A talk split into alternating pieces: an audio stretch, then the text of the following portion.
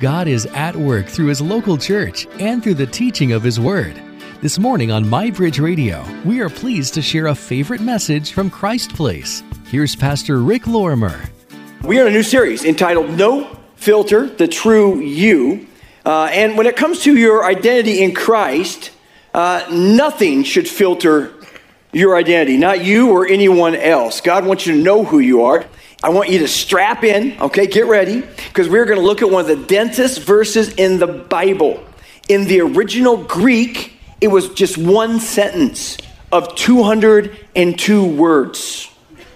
English majors, you're going crazy in your head right now.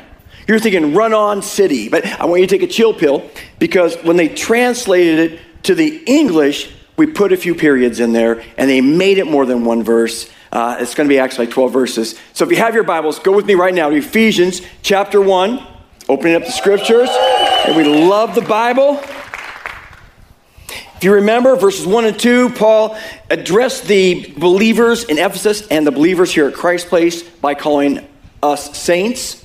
Now he's going to explode into a eulogy, praising God and underscoring who you are in Jesus. Starting with verse 3 Blessed be the God and Father of our Lord Jesus Christ, who has, say, blessed, blessed us in Christ. I want you to notice how often that's mentioned in Christ with every spiritual blessing in the heavenly places, even as He chose us in Him before the foundation of the world, and that we should be holy and blameless before Him.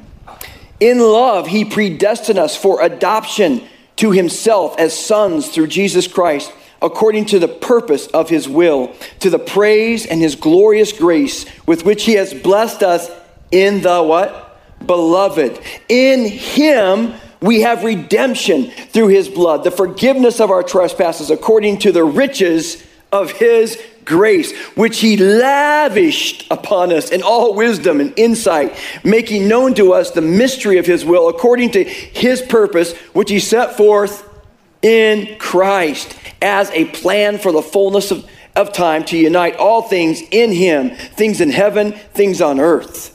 I'm catching my breath here. We're not done yet. Keep reading. Look at this. In him we have obtained an inheritance, having been predestined according to his purpose of him who works all things according to his counsel of his will, so that we who were first to hope in Christ might be to the praise and his glory. Verse 13, in him you also, you being us, when you heard the word of truth, the gospel of your salvation, and believed in him we're sealed with the promised Holy Spirit, who is the guarantee, come on, people, of our inheritance until we acquire possession of it to the praise of his glory. Woo! One sentence in the Greek, 12 verses in English, power packed as Paul's exploding here with the blessings that come to those who are in Christ in Him, in the beloved. You saw it repeated in Scripture. What's going on with this? I love how Paul starts with this introduction, this eulogy. We're talking about God the Father eh, of, of, of His Son, the Lord Jesus Christ. And he closes with the seal of the Holy Spirit. That we have the three in one with us. Come on. How amazingly cool is that? You say, Rick, well, okay, I, I, get that maybe this is like a eulogy of praise to God. What, well, he's underscoring something. He's underscoring, he, he's putting it in bold for us that we can be secure in Christ. Which brings me to a story that uh, I'm not necessarily real proud of. Happened several years back uh, when I had some insecurities actually surface. I was speaking at a national youth forum, and it was actually just 50 elite leaders from around the nation. These were some of the best leaders in the nation, and were, were specialists with youth ministry. And I felt extremely honored having an opportunity to be on this stage and speak to these 50 leaders. Uh, having grown up with a uh, speech impediment as a young boy, uh, I felt like, whoa, this was a big deal that God had taken me this far. And I mean, who would have thought that God would use a, a, storm, a, a former stuttering child to preach to national leaders uh, I mean, a boy who came from a small town in Nebraska. So I thought, man, this was quite the big deal. I sure would never have guessed it when I first gave my life to Jesus. Well, uh, lo and behold, a couple days prior to the event, I get really sick. I mean, not kind of sick, not a little bit of a cold. I was feverish, cold chills, feeling awful. Probably should have canceled, but did I cancel? No. Uh, Rick's a man of grit. He's going to push through. So I, I, am going to preach anyway. Hey, may never have this opportunity. I'm going to do it. Um, well, you probably know where this is going. Uh, I can't tell you what I said. I can't even tell you how I delivered the message. I have no idea what I said. All I know is it went bad. I remember laying in bed next to my wife in a five star hotel, lamenting how horrible my, my speaking, my, my message went to those leaders. And I was so worried about what these other elite leaders thought of me. And it just went on and went on. And I'm, I'm still breaking out in like these cold sweats. But in the midst of being in, the, in, in that wallow, wallowing in my sickness, I was actually wallowing in a pity party. And my wife just lovingly let me share and pour out my heart. And eventually, somewhere in between a breath, she finally spoke up. And she, she didn't call me like she normally calls me, hunka hunka burning love. but she didn't say that this time. I think she just used the name Rick. And she asked a really good question. She said, Rick, what's, what's more important? What they think of you or what God thinks of you? And there it came the clash of my condition in life at that moment with my position of who I am in Christ. And I had allowed my personal condition to skew my perspective from seeing what really mattered in life and who I really was. I was talking to a good friend who reminded me of some language we've used around here at Christ Place before. If you can know whose you are, you can know who you are. And if you know who you are, you know how you need to live. And this clash happens with all of us. There isn't a person in the house that hasn't experienced insecurity. There's not a person in the house that won't be insecure at some point. I don't care how successful uh, you are or they are, everybody has experienced insecurity and at some point will experience insecurity. In case you're not sure what that means, and I get it, for some people, they don't even want to talk about being insecure because maybe it makes them feel like they're weak or they're somehow you know, not, not um, capable. But let, let's right now, let's just create a level playing field and let's just acknowledge that insecurity is a part of being a human being that insecure means we're unsettled or we're not firmly fixed. Matter of fact, an insecure person means that at times they're not confident in themselves or they're not confident in a situation. It means at some point they begin to doubt themselves and their own abilities. The, the difficulty with insecurity is it creates a tentativeness in our behavior. It means we hold back. And if you're a person of faith and you're insecure in your faith, it keeps you from being a person that takes a bold move in faith. It keeps you from ever being able to step up and be who God has predestined you to be. This is a really big deal, man, because it, it not only like makes you have tentative behavior, but you begin to actually doubt your calling and your ability to succeed in your career. Furthermore, this is the, probably the, one of the worst parts about it is that insecurity drives us to find security in the wrong things. We start looking for security in our finances. We, we try to get security in our jobs. We try to get security in our relationships. And we start over, uber emphasizing security in those and minimizing who we are in Jesus. And here's the crazy thing, my friend. This is the thing no one wants to talk about. But placing your security in the wrong things can be more damaging to you than living with insecurity in the right things. So, this is a big deal. Paul's trying to say that's why he explodes with this message of you becoming secure in who you are in God, that you understand whose you are and who you are, and, and what that difference that can bring. It can bring such a foundation in your life that you can springboard off it into your relationships, into your jobs, into your, your friendships, into your family, your church family, and God will use you. As I was um, studying and, and praying for you, I felt like God say to me, said to me, Rick, tell them how secure they are in me. How secure they are in me. You're secure in God. What we're going to do today is really try to understand and live in this blessing, understand it. So there are five things, and there's really more, but I want to focus on five things that Paul brings up that are part of our blessing. And your very first fill in the blank has to do with adoption. That Paul talks about this, that we have we are uh, adopted to himself, this adoption to himself. I love that. I love that and what the scripture says. And language is so important because as you know, when we began this eulogy, this, this, this, this passage, God brought up that he's a father. So he's adopted us to himself. In the ancient days, the father had to approve any adoption. And every single adoption there was, as soon as a child was adopted, that relationship with the father was as binding, as important as a biological child. So here we see one of the first things that, that man, in this explosion of, of blessings, Paul is saying, for those who are in Christ, they have the blessing of adoption. I love that. Language is a big deal. Do you know that 40% of the kids, I thought of this last night again, 40% of the kids that go to bed every single night go to bed without a father. Many of these kids will never experience the unconditional, safe love of a daddy. They'll never have someone to walk them down the aisle. They'll never have a dad taking pictures of them at their first prom. And then there are those in the house who you had a dad and but he wasn't a good dad.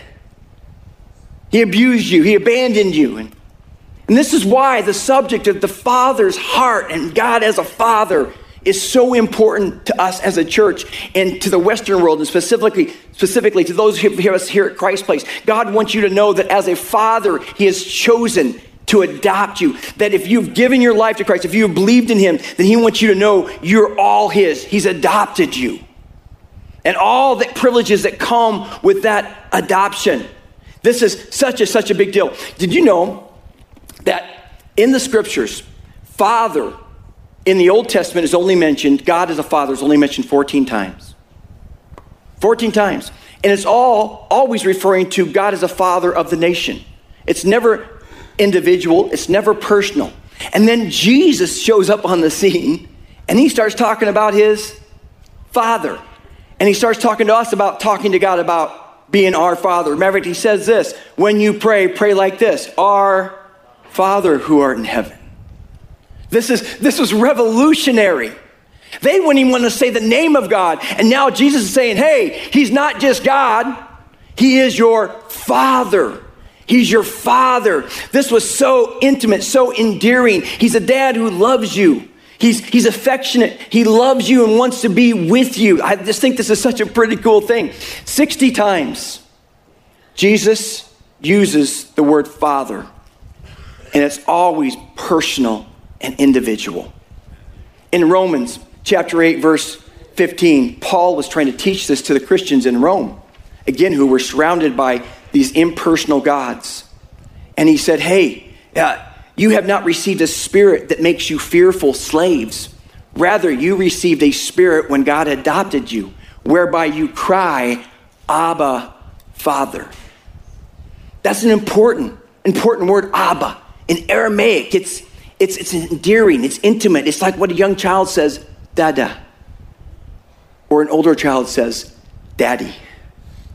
There are even some of us in the room here, we're uncomfortable with that kind of emotion, but you need to know God's not. That He has adopted you and He longs for you to become, to grow in your relationship to the place where you call Him Abba, you call Him your daddy. It's a revolutionary thing, church.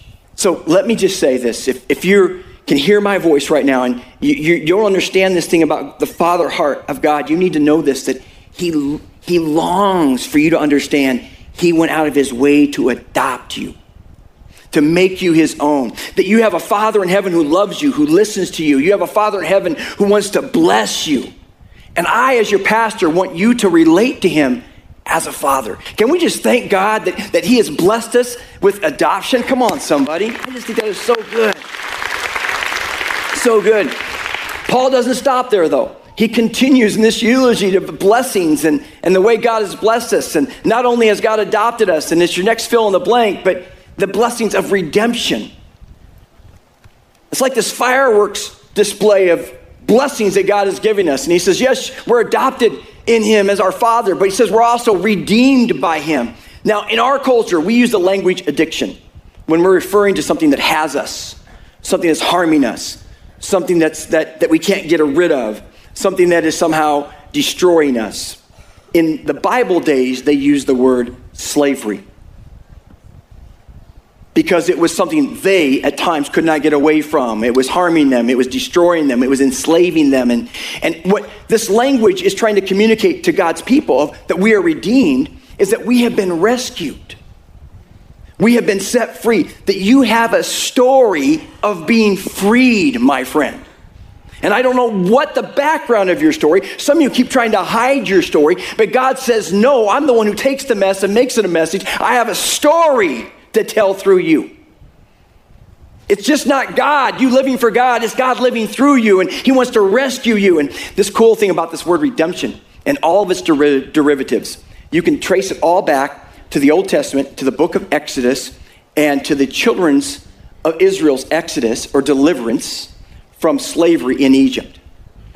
And they celebrated that, that deliverance with a thing called Passover the celebration of Passover. It was a feast that, that celebrated the time when they sacrificed lambs and, and, and they painted the blood of the lamb over their doorpost. And death then passed over all the homes that had the blood over their doorpost. And they call it the Passover. And that's why Paul in Corinthians calls Jesus the Passover Lamb of God. That Jesus Christ is the, is the Passover, that is through his blood, his shed blood, that our freedom begins, my friend.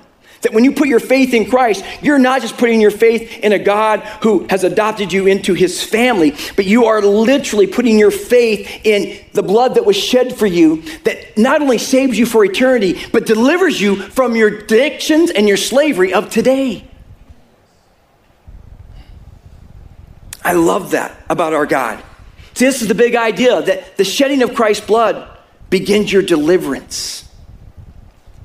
That we are redeemed from our addictions, from our slaveries, to worship Him in freedom and with a new life. It means that we no longer accept certain sin and assume it is what it is. It means we, we don't live the same way we always have lived. It means Christ has redeemed us so we can walk away from the things that want to enslave us. Now, I, I, I don't know what has enslaved you, but I feel like there are people in the house right now that some of us were enslaved and we've given the enemy strongholds. Well, you need to know that, that while it's wonderful to have counselors, and I believe in counseling, and, and I think a number of us, we, we, we are involved in counseling, it's all great, but you need to know that the blood of Christ is enough to begin you in the journey of your exodus from your slavery and your addictions. I don't know what it is that you may be enslaved to. It could be food, it might be pornography. It could be being a controlling person. It may be money. It could be glory. It could be control. It could be possessions. For some of us in the house right now, it's about your convenience. You just want to go to church you just want to sit. You're not doing anything to contribute to the family of God. Listen to me. That's slavery. That's you living in your insecurities. That's you living in your insecurities and your selfishness. And God has said, My blood has come to redeem you, to rescue you, to bring a story through you that now glorifies and praises God the Father. God has adopted you. God has redeemed you. And the beautiful thing is, you don't have to do it alone. We have these things called connect groups. And some of us, we keep putting that off. But the redemptive story is that you take another step. Or maybe it's a personal care group, a one to one person who gets in your life that, that, that becomes very familiar with the things that are trying to enslave you and ensnare you. My friend, just don't be a person that just sits in, in a pew, PU. No, be someone that takes the land that God has for you, that there is a promised land for you, that God has a promise for your life, that He has predestined you to live more than what you are now. You're chosen, you're in Him, and it's time to live like that. You're adopted and you're redeemed. Can somebody just say, Thank you, Jesus? That just, man, how are y'all doing? No, how are you doing? Ooh, there you go. I didn't hear my wife. Sometimes I get a little excited up here. I'm adopted, I'm redeemed. Paul's got this fireworks show going on. Here's the third thing the blessings of forgiveness. the blessings of forgiveness. God bless you. what haunts you? If I asked everybody in this room, I, I know you well enough to know if you could have one do over in life, what would it be? And we'd all have, we'd all have, we would all have something. And for some of us, we're still living in the residual or the, the, the consequences of former sin. Maybe not even our sin, maybe sins of someone else done to us. But here's what you need to know about God's forgiveness He doesn't keep a blacklist of all your wrongs, He doesn't even remember the last time you sinned. That God takes all of your sin and He throws it into a sea of forgetfulness.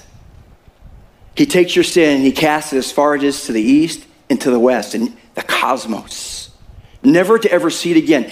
And some of us, we keep bringing up our former sin, our present sin, and we've allowed it to enslave us. So in some ways, we go back to this, this whole idea of redemption, and we haven't allowed forgiveness now to penetrate so deep in our heart that our unforgiveness for ourselves or our unforgiveness for other people, we have not said this, but we're living like it is stronger than God's forgiveness to you. God's, oh no, Paul says, you're blessed.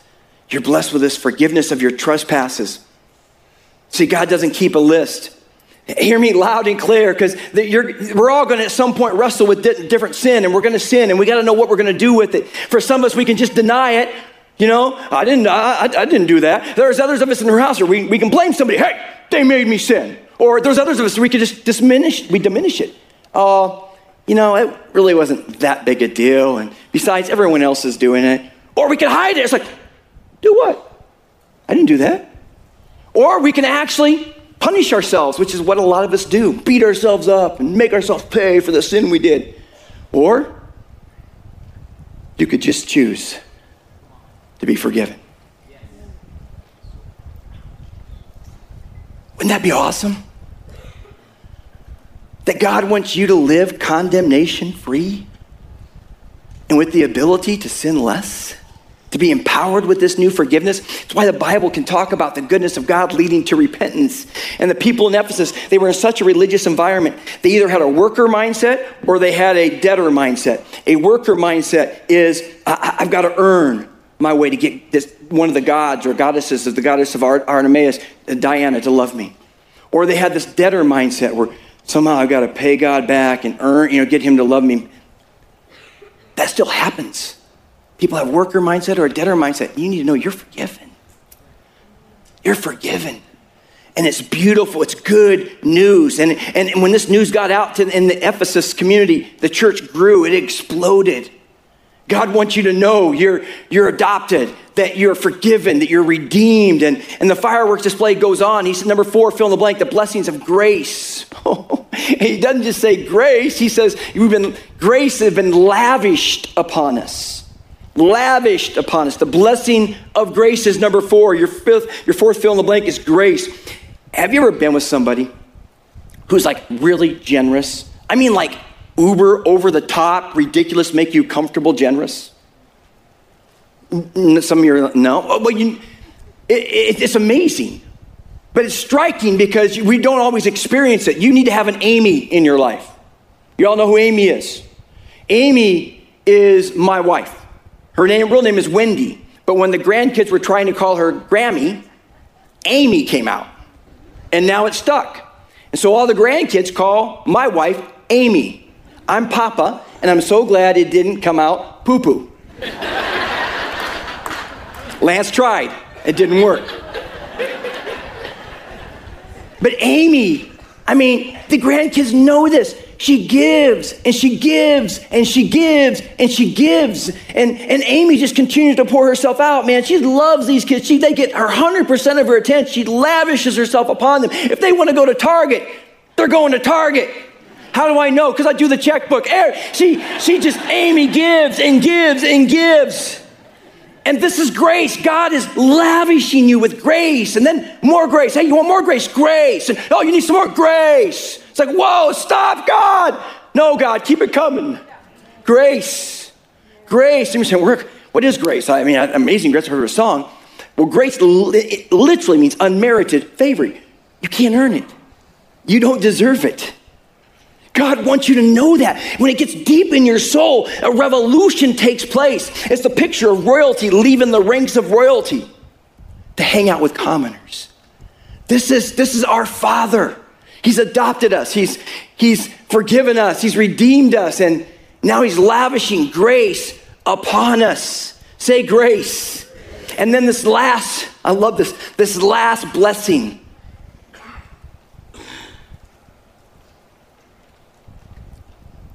The blessing of the Holy Spirit. For those who believed in Him, you see here the conscious the decision of free will. For those who chose to believe in Him, He sealed this with the Holy Spirit. He talks about inheritance. How many of you would like inheritance? How many would love to have, have an inheritance? Well, sometimes when we think of inheritance, we just think of money. Uh, my, my folks have passed away and they left us inheritance. It really wasn't money, it was some things that are really precious, they're invaluable to us, they're very meaningful to me. But here's what you need to know that God has adopted you, and his inheritance is like none other. And someday, when you die, you receive the fullness of your inheritance. But until then, he has sealed his relationship with you by giving you the most precious thing he could give anybody himself in the Holy Spirit.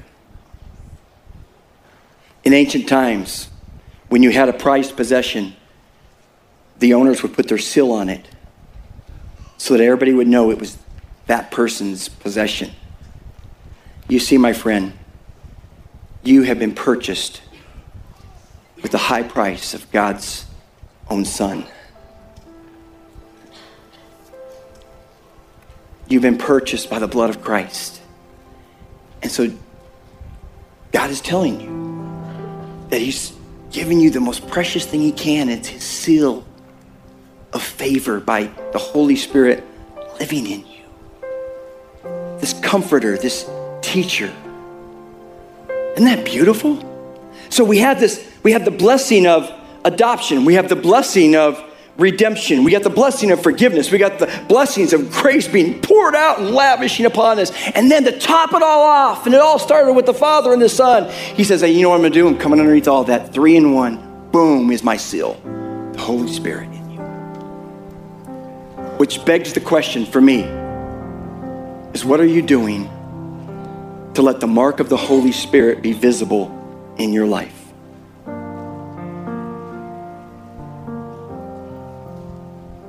You see, God didn't save you just to get you to heaven. He saved you that you might be a vessel of His glory and His honor. That your life could display the blessings, and we are blessed to be a blessing. We are blessed to be a blessing. Thank you for joining us this morning for a favorite message from Pastor Rick Lorimer from Christ Place. If you'd like to hear this message again or more like it, check out Heard on Air on the MyBridge Radio app or online at mybridgeradio.net.